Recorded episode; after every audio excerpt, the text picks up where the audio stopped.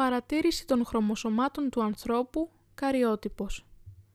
Το ανθρώπινο γονιδίωμα σε ένα απλοειδές κύτταρο, γαμέτη, αποτελείται από περίπου 3 επί 10 στην ενάτη ζεύγη βάσεων DNA που είναι οργανωμένα σε 23 χρωμοσώματα.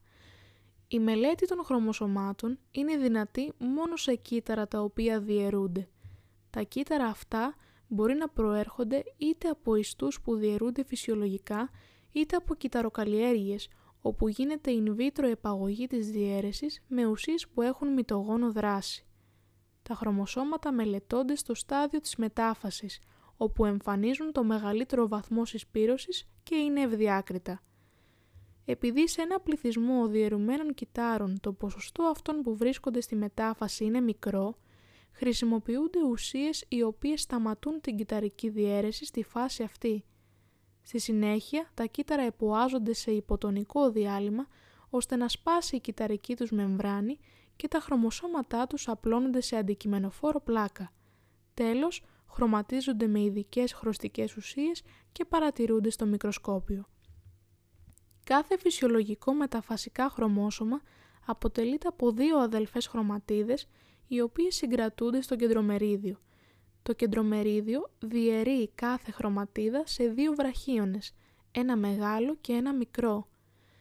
Τα μεταφασικά χρωμοσώματα ενός κυτάρου διαφέρουν μεταξύ τους ως προς το μέγεθος και ως προς τη θέση του κεντρομεριδίου. Τα χρωμοσώματα ταξινομούνται σε ζεύγη κατά ελαττούμενο μέγεθος. Η απεικόνηση αυτή αποτελεί τον καριότυπο. Ο αριθμός και η μορφολογία των χρωμοσωμάτων είναι ιδιαίτερο χαρακτηριστικό κάθε είδους. Στον άνθρωπο, τα φυσιολογικά αρσενικά και θηλυκά άτομα έχουν στον πυρήνα των σωματικών τους κυτάρων 23 ζεύγη χρωμοσωμάτων.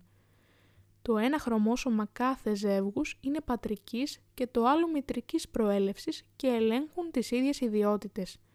Από τα 23 ζεύγη, τα 22 είναι μορφολογικά ίδια στα αρσενικά και στα θηλυκά άτομα και ονομάζονται αυτοσωμικά χρωμοσώματα.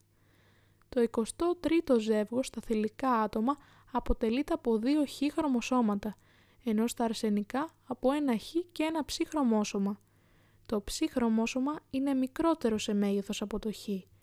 Τα χρωμοσώματα αυτά ονομάζονται φιλετικά και σε πολλούς οργανισμούς, συμπεριλαμβανομένου και του ανθρώπου, καθορίζουν το φύλλο.